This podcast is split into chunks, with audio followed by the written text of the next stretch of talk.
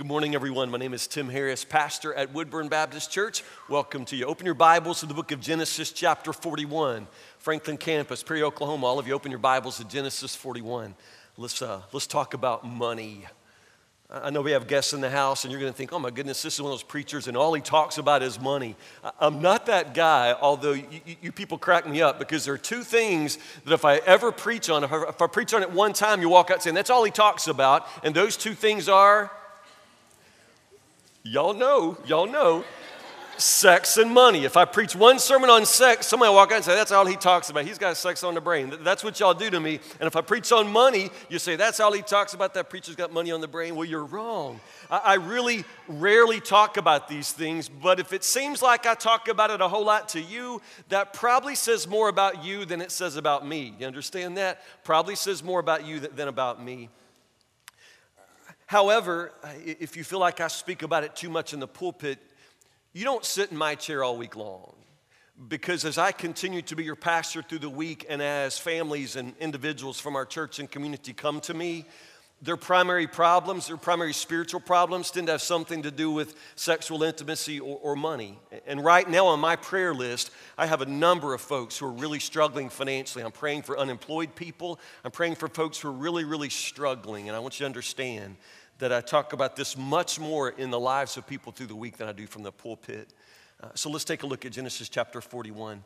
To put some things in perspective this morning, especially for those of you who are really struggling financially, I want to read a part of a letter that we received from Zimbabwe this past week. If you were here Wednesday night, you've already heard this.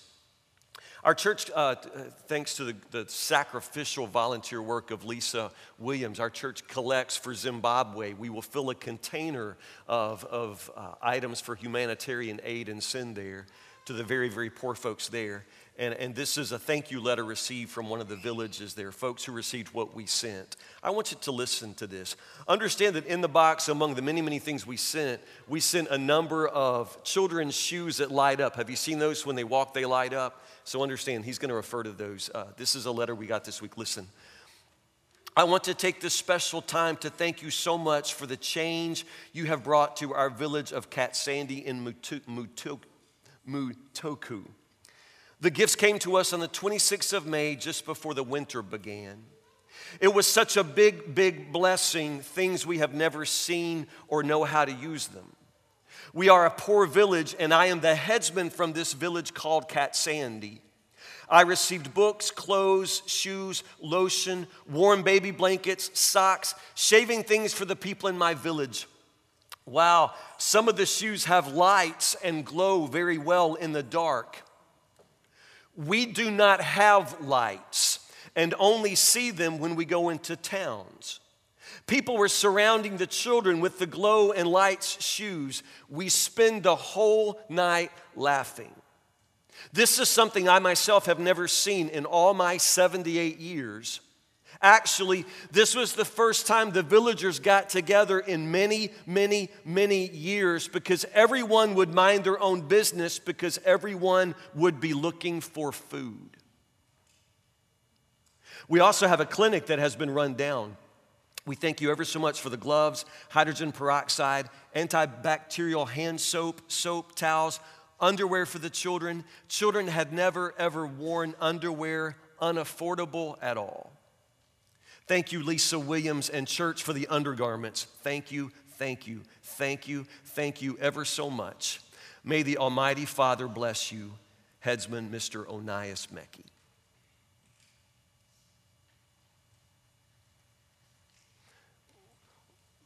While many people in the world live without basic needs, they say that the typical citizen of the United States, that's me and you, that the typical person in our culture will have something like $2 million pass through his or her hands in the lifetime. Understand? I'm not saying you'll ever be a millionaire, but I'm saying in your lifetime, you're going to handle something like $2 million. It, it passes through your hands. It, it's just something of perspective. Because I know in, a congregation like ours, some of you feel very, very poor. And, and you are poor when you compare yourself to your neighbors, perhaps. But, but in, in a world standards, we are all very, very wealthy. We have shoes that light up. You understand? Now, as we turn to talk about money, though, I, am not about to make you feel guilty for what you have. I'm just not. It is not a sin to have money, it's not always a sin to want more money. I'm not about to preach that. And it's not a sin to spend money on material things as we all do. That's not a sin. And I'm not about to preach that it is. I'm not going to make you feel guilty for what you have or, or for what you don't have. I, I'm not. But I just want to suggest this. It may be that you're doing nothing wrong at all with your money. And I would say chances are that that's the truth. There's probably nothing wrong with what you're doing with your money right now. But understand, you can do nothing wrong with your money and still not manage to do anything right. Understand? You can do nothing wrong and still not manage to do anything right. So I want us to take a look at Scripture. Genesis chapter 41. This is an Old Testament story, but I want us to take a look at some principles from the life of Joseph that pertain to, to stewardship. In the old days, I would try to preach on tithing at least once a year, and I still like to preach on tithing. I do believe that is a, a, a basic part of the Christian's life. We give back to God a portion of what He gives to us. But in the last number of months and years, I've really just come to a, to a conclusion that it is a waste of time to preach tithing to people who predominantly live paycheck to paycheck. It's just a waste of time to talk about tithing in a culture where most people just don't even plan and think about their money at all. And I'm not saying that's you, but I'm saying that it's a whole lot of people these days. They don't plan, they don't think. There, there is no discipline, there is no real wise management at all when it comes to their money. And so I want us to back up a little bit and be a little more basic today than even just tithing. Let's talk about simple management. Genesis chapter 41, we're going to start with verse 14. Great story. This is the very part in Joseph's story where everything turns around for him. He has been in prison. Why is Joseph in prison? Anybody remember?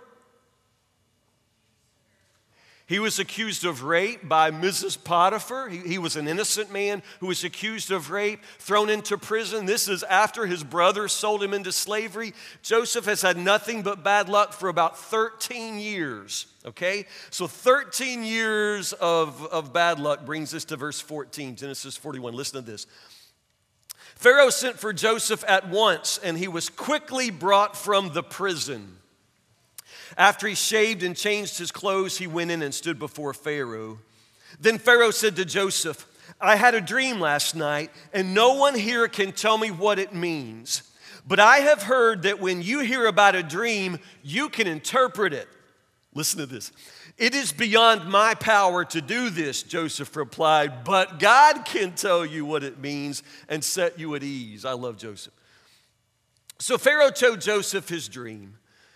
In my dream, he said, I was standing on the bank of the Nile River and I saw seven fat, healthy cows. Now, stop right there. Cows were sacred animals in Egypt. They were a sign of the god of fertility. So, cows are very, very important. So, Pharaoh dreams of seven fat, healthy cows that came up out of the river and began grazing in the marsh grass.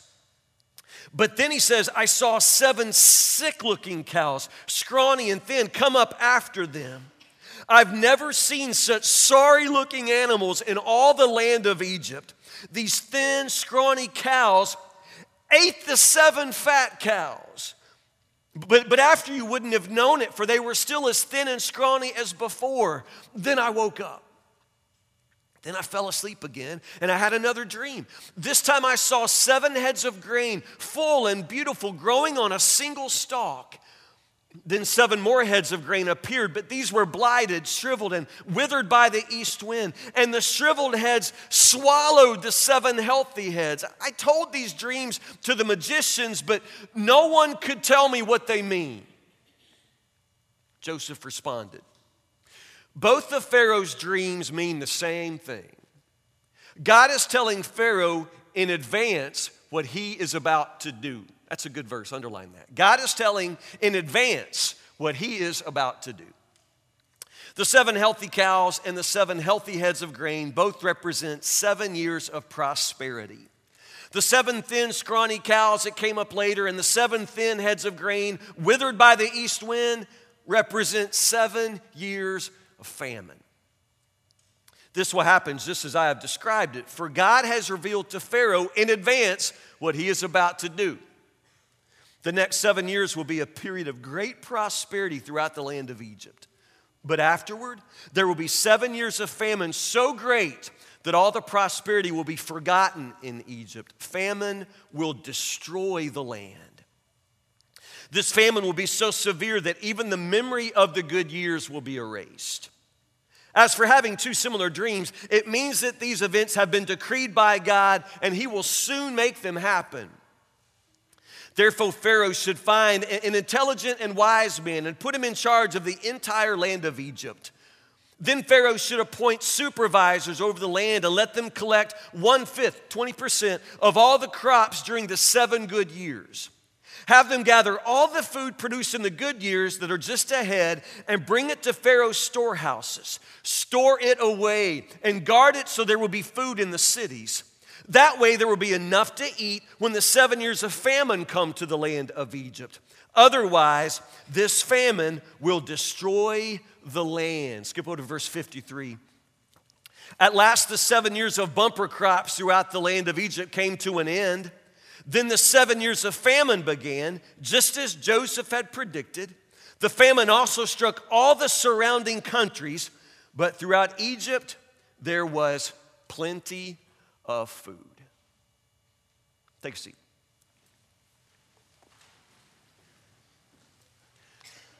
Let's talk about old men for a minute. Y'all know any old men? David Brown, who's not an old man, God help him. David Brown was a camp counselor this week at Camp Joy with our first through sixth graders. And David said one day out of the blue, some kid walked up to him and sniffed him and said, You don't smell like an old person.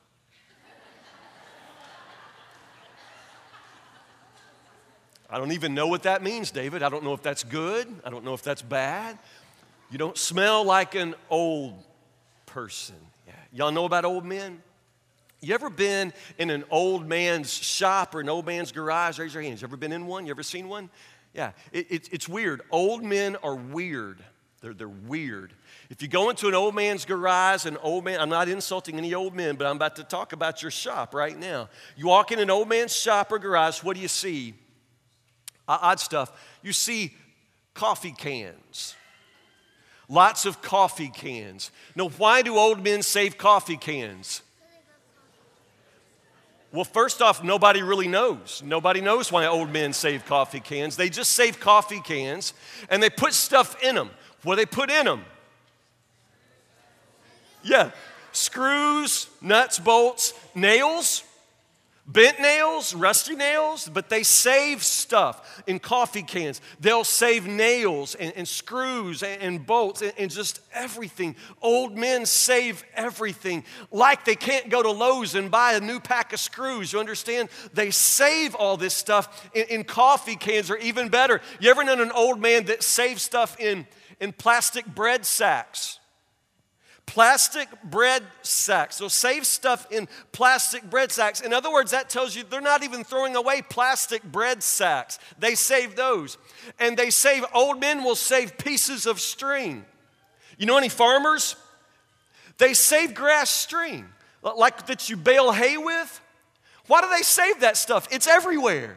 It's absolutely everywhere, but they save it. My dad has bundles and bundles of completely used grass string. Why are they saving grass string?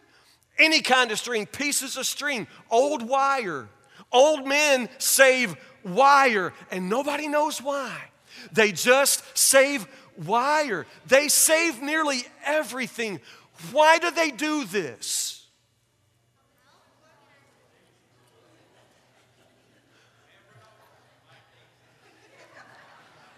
One old man from the redneck section says, You never know when you might need it.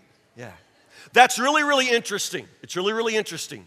You never know, the old man says. You never know when you might need it. That's very, very fascinating because honestly, that generation, the generation of our fathers, grandfathers, maybe your great grandfather, that generation had a very different kind of life than most of us have known. I grew up in the 60s and 70s. Most of you have grown up after me. So, honestly, we really don't have the same mentality that our parents, grandparents, great grandparents have had. But those old men, they know something that you don't know. And they understand something that you don't understand for the basic reason that they lived through hard times. Your great grandparents lived through the Great Depression, they called it. And that was a time of scarcity. Uh, when I mean scarcity, I mean you couldn't buy stuff. In many cases, you couldn't find stuff. I don't mean just fancy stuff, I mean basic necessities. Times were really, really hard. And when your grandfather tells you about how, how hard times was, he wants you to understand something that honestly you just don't understand. And he sees it in your face that you don't understand it. And this is what frustrates him. He really knows something that you don't know. The old folks used to have a saying, they would talk about saving it for a rainy day. Save for a rainy day. What were they talking about? What does it mean to save for a rainy day? Somebody tell me. What's that? The day it doesn't rain, perhaps. Yeah, when the drought comes, maybe. But the whole idea is that hard times come. You don't understand it and you don't necessarily see them coming. But the older folks understand that things can change very, very quickly. Things can change very, very quickly. And, and you can go from, from a time of prosperity to a time of scarcity in an instant. Things can happen just that quickly. Right now, you may, doing, may be doing pretty well. You've got a good job. You don't understand that you were just one major illness, one bout with cancer. You don't understand that you were just one disaster away from disaster. Simply don't understand how quickly things change. Our grandparents, our great grandparents, they understood the importance of saving for a rainy day, of saving for a time of scarcity and hardship because they had lived through that. Most of us have never seen anything like real hardship, and that affects the way we think. It affects the way we relate to things, it affects the way we relate to our money, because honestly, we live like a rainy day will never come. We live as if there will always be an unlimited supply of everything. Just think about how much food we scrap at the end of every meal because we don't like leftovers, some of us. Do you understand? We just scrap plates full of perfectly good food. Why do we do that? Because we absolutely assume that there's always going to be plenty of food. We can afford to throw food away.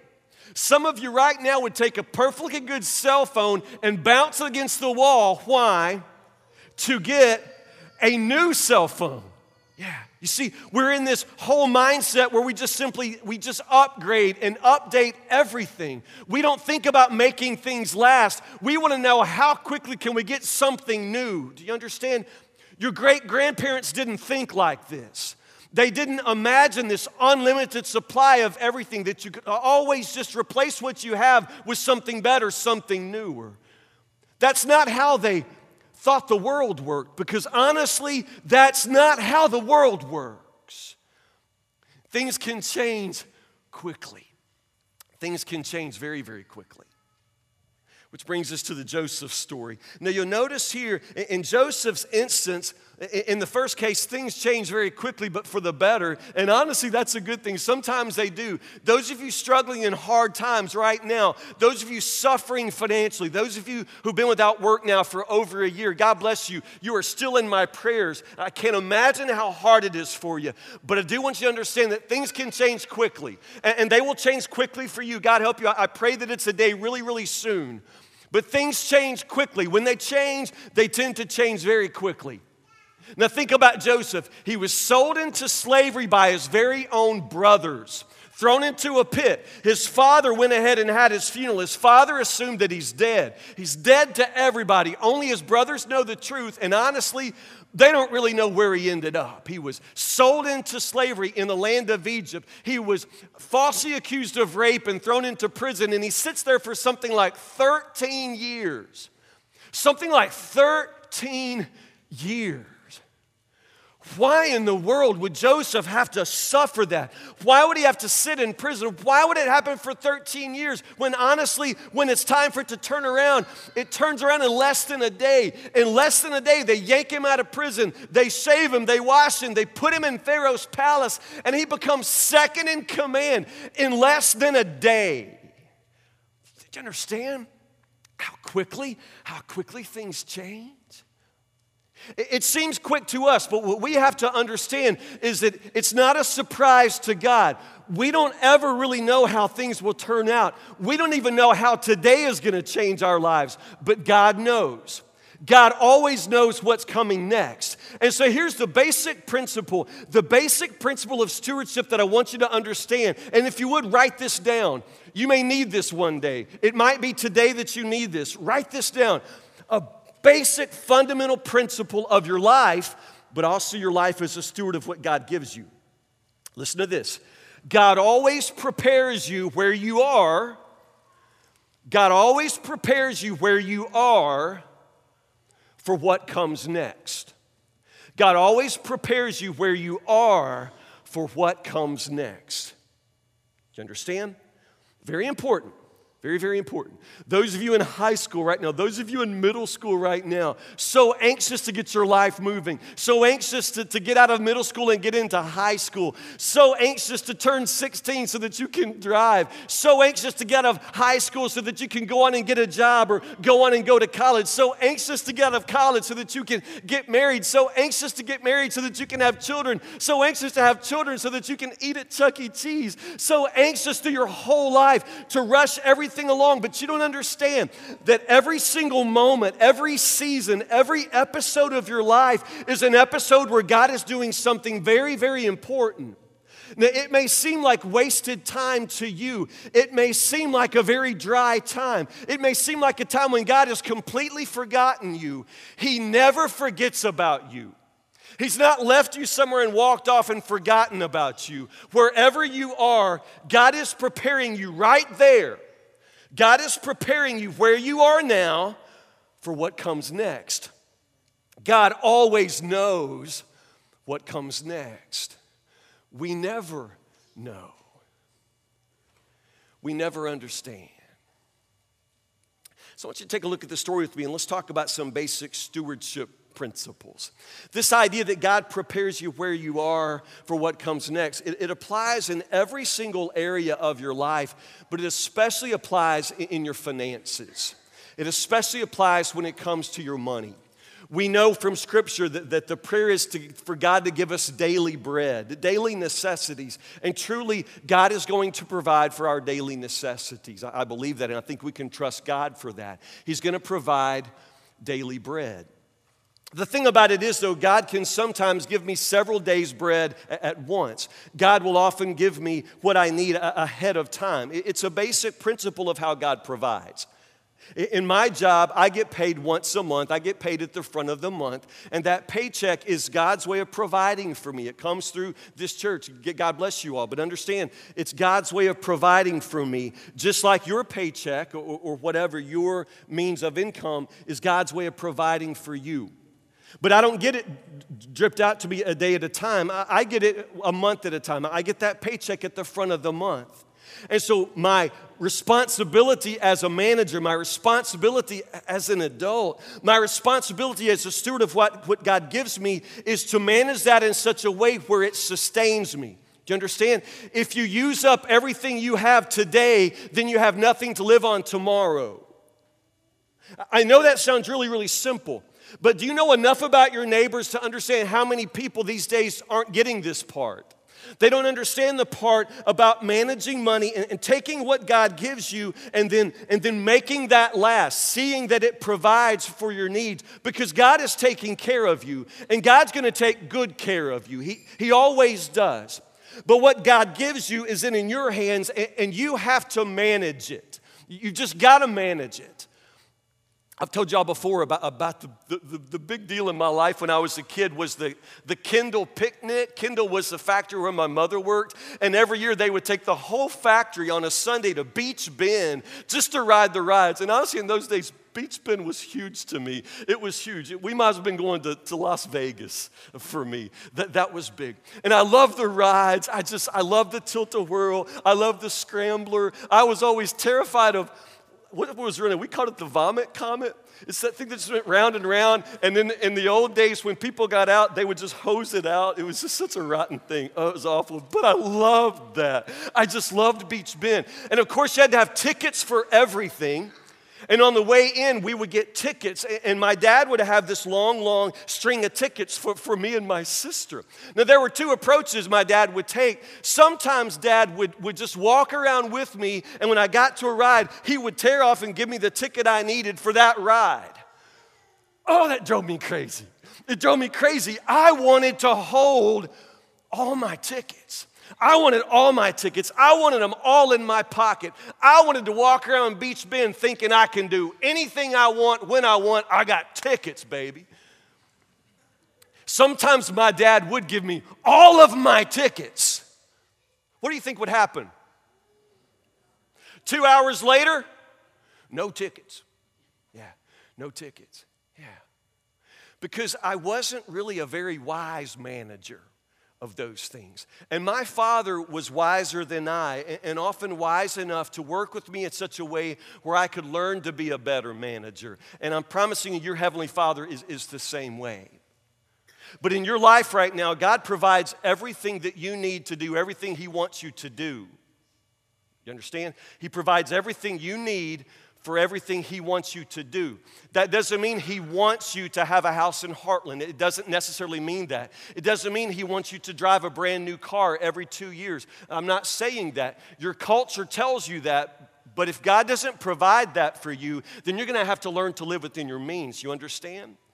God provides everything that you need to do, everything He wants you to do. And often he provides that in a paycheck or in a sum of money that will come to you at, one point, and that is intended to sustain you.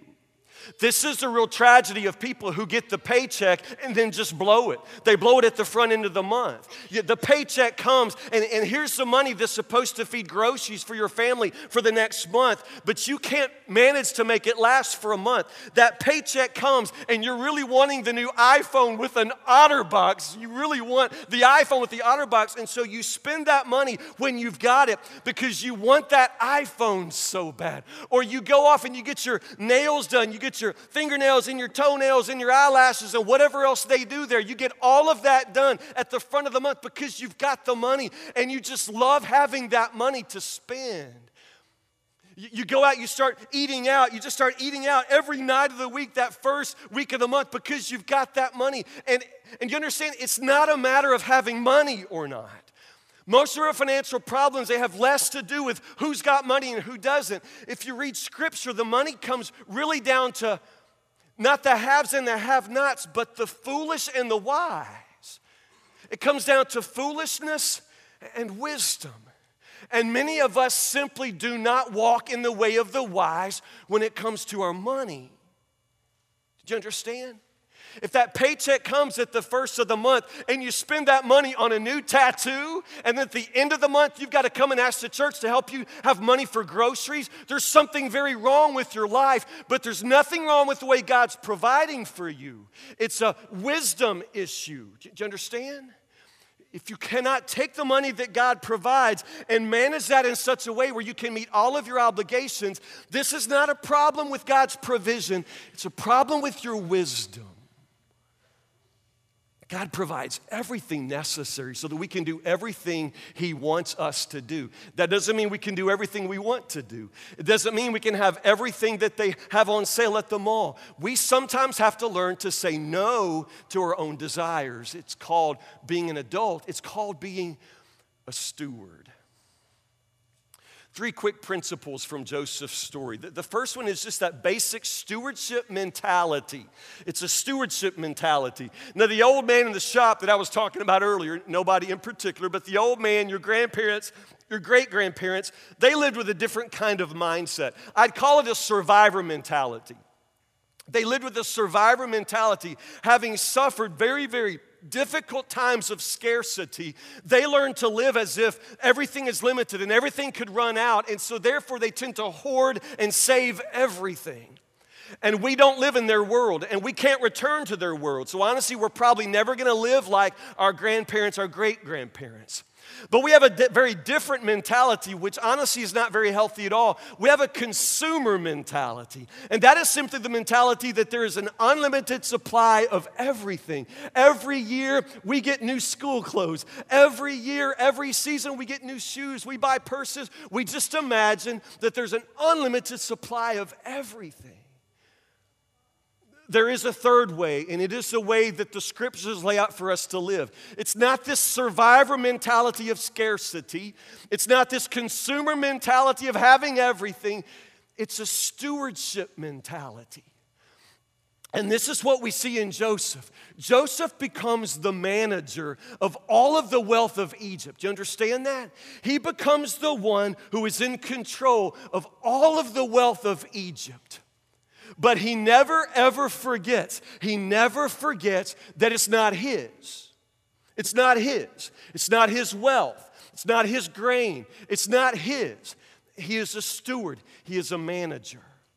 It's a stewardship mentality. What this means is everything that you receive, everything that you have, all of your material possessions, everything that you call your own, you understand it's not truly yours. It all comes from God who provides for you. You're supposed to manage that. You're supposed to be a responsible steward of everything that God gives you. You got to manage it.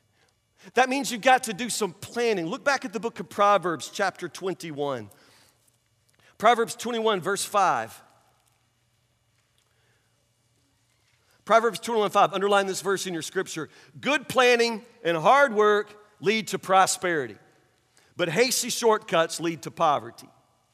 Good planning and hard work lead to prosperity. Good planning, hard work. Yes, you've got to work. Everybody has to work. There are a lot of people who feel like they have a money problem, financial problems. It's not a financial problem, honestly. You've got an income problem. You just don't work enough to make enough money to live. You need to go to work. Everybody has to work. Everybody's gonna work. Hard work and good planning. Do you understand? You gotta put some planning into this. You gotta think about what you're doing with God's money. You gotta think about everything pertaining to your finances. You just gotta think. I'm not saying you gotta be a banker. I'm not saying you gotta listen to Dave Ramsey every day. I'm not saying that at all, but you have to think. Because notice the wonderful way that God rescues the people of Egypt, the wonderful way He rescues them in the time of poverty, in the time of scarcity. How does He rescue them? Is it a miracle? Kinda. It is. It's kind of a miracle, but it's not the kind of miracle you expect. You see, this is how we operate. We just sort of live our lives doing what we want, not giving a lot of thought or planning to stewardship matters. We don't think a lot about God at all until the bottom drops out, and then we go to praying. We don't think a lot about our money until we're having money difficulties, and then all of a sudden we want a miracle. We start praying, and we're praying so hard, and we want God to do something big. God, I need a job now. God, I need money now. God, I, I need money to pay the rent. I need money to pay the mortgage. I'm losing my house. God, help me now. But understand how God works. Understand how God works in this story. Understand that God sees the time of scarcity coming, and God reveals that. Reveals that to Pharaoh, reveals that to Joseph, eventually reveals it to the whole kingdom. Everybody knows that the good times won't last forever. So God provides in an amazing way. 14 years out, the people begin to plan. The people have to be disciplined, and the people begin to save. Understand? God delivers his people, and he does it in a beautiful way, and he does it in a miraculous way, but God uses disciplined planning over time. There is no sudden miracle where they're starving and then suddenly there's bread falling from heaven like in the old days. That's not how God chooses to deliver them this time. It's years and years of discipline and planning and saving. Do you understand? You have no idea what hard times are coming for you. We have no idea what hard times are coming for this country, but we'd be foolish to imagine that hard times won't come. You'd be foolish to imagine that all of the extra you have right now is just intended for you to continue to inflate your standard of living. You really ought to be putting something back. You really ought to be planning in such a way that if the emergency were to happen tomorrow, if the famine, the, the, the drought, the scarcity were to attack your household, you wouldn't be devastated. You understand? God provides for you, He tends to provide in advance. And one of the wonderful things He provides is the wisdom to manage resources in such a way where you will be sustained over the hard times. It's a stewardship mentality. It doesn't belong to you, it doesn't come from you, it comes from God. And He tends to provide in advance, expecting you as a manager to make it last. Understand? The second principle you find in this story is the principle of, of delayed gratification. In other words, in this time when the people are making more money than they've ever made in their whole lives, this is a tremendous time of prosperity. Seven years uh, of the kind of money, the kind of wealth they had never seen or imagined possible. But what did they do during that time of prosperity? They saved. They put back 20% of everything they saved. Now, for some of us, that just wouldn't make any sense. If you got it rolling in like that year after year after year, why can't you just sit back and relax? Why can't you just throw a big old party? Why can't you just have anything that you want? Because you don't know when scarcity will come. You don't know why God is providing all of this for you. Maybe it's not just so that you can live high right now. Maybe God is setting you up for something down the road. I think you should have a plan. But that plan involves saying no to things now. Yes, there are absolutely things that, that I could go out and buy right now that I really, really want. I want a barn. I just want a barn. But you know what? My son wants to go to college. My son wants to go to college. You understand? And my wife wants us one day to re- retire. You see? And, and, we enjoy giving, we enjoy tithing. You understand? I've been wanting a barn for years and years and years. I, I save for a barn. I save for a barn. And every time I get a barn fund going, something happens and my barn fund gets spent for something else. But, but do you understand? I, I can't have a barn. I just can't have a barn. I can't afford a barn right now. Even if I've got the money in my pocket, you see, there's just a matter of applying wisdom to the things that we buy, the, the, the, way that we manage what God gives us. And, and sometimes we have to say no to ourselves. Maybe you make do in the house where you're living right now because you can afford that place. Maybe you stay in the apartment with the rent you're paying because you can afford that rent. Why would you go into another place and put yourself into debt why would you do that? The Bible doesn't say that debt is a sin, but the Bible sure says that debt is foolish. And it is a sin to default on your debts. Why would you do that? Why would you spend all the money that you have today when you don't know how you're going to live tomorrow? Why would you do that? Why would you spend all the money that you have when you know you have kids who are going to need an education? Why aren't you thinking about that? Well, Brother Tim, that's easy for you to say. You probably make a whole lot more money than I do. It really doesn't matter.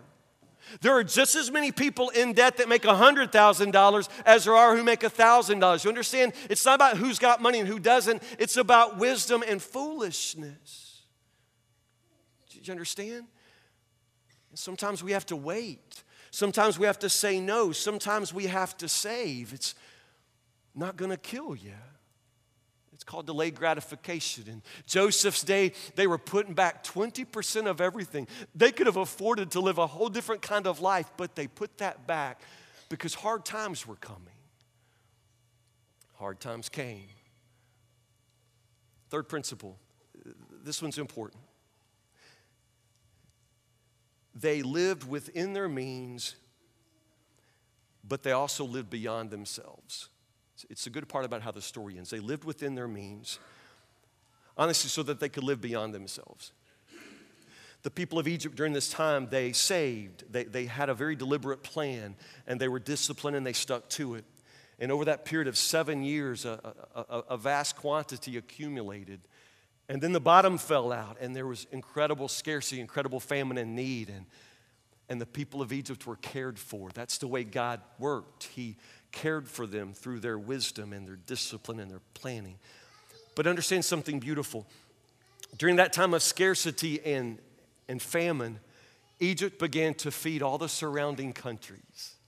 It's not just that they had it so now they could live and now they could live rich. No, that wasn't even the point ever. It's the beautiful way that God provided for them so that then they were able to provide for others. You live within your means so that you can then live beyond yourself. It's really not about houses and cars. It's really not about having more clothes than anybody else. It's really not about the cell phone that you're constantly tapping around on. You understand? It's not about those things. It really has so much more to do with what God has for us in our lives and how He blesses us so that we can be a blessing to others. The people of Egypt are able to feed surrounding countries for years in a time of famine. You see, we live within our means, within the means that God provides. We live inside of that so that when the rainy day comes, we are sustained and so that we even have something left to give and share with others. That's, that's God's plan. That's how He's providing for you. We'll wrap up with one scripture. Open your Bibles again to Proverbs chapter 6. Proverbs chapter 6. I like this. Proverbs chapter 6, verse 6. Proverbs 6 6. Take a lesson from the ants, you lazy bones. Learn from their ways and become what? Rich. No, become wise. Though they have no prince or governor or ruler to make them work, they labor hard all summer gathering food for the winter. But you, lazy bones, how long will you sleep? You got a teenager? How many times have you said that this week? How long will you sleep? When will you wake up? A little extra sleep, a little more slumber, a little folding of the hands to rest. Then what? Poverty will pounce on you like a bandit. Scarcity will attack you like an armed robber. Isn't that interesting? It, it, it's what happens when you don't really understand how quickly things change. And honestly, that's just how life is. There are some people where poverty attacks them like a bandit. They thought they were doing fine, they thought they were doing well, and suddenly, suddenly the bottom drops out. Poverty attacks them like a bandit, like an armed robber, scripture says. Do you understand? Poverty might surprise some people. That time of scarcity, the unemployment, it may surprise some people, but it never surprises God. God knows exactly what's down the road for you, and I'm telling you, God always provides everything you need. He doesn't provide full knowledge for what's coming, but He still provides fully for what's coming. He's providing for what comes next where you are right now. That's the importance of understanding that you're a steward of everything that comes into your hands. It's the importance of learning the ways of wisdom so that when God provides for you, you're able to live within your means and then to live beyond yourself. That's not something just for certain people or, or rich people or especially godly people. This is the way God cares for all his people. Let's pray together.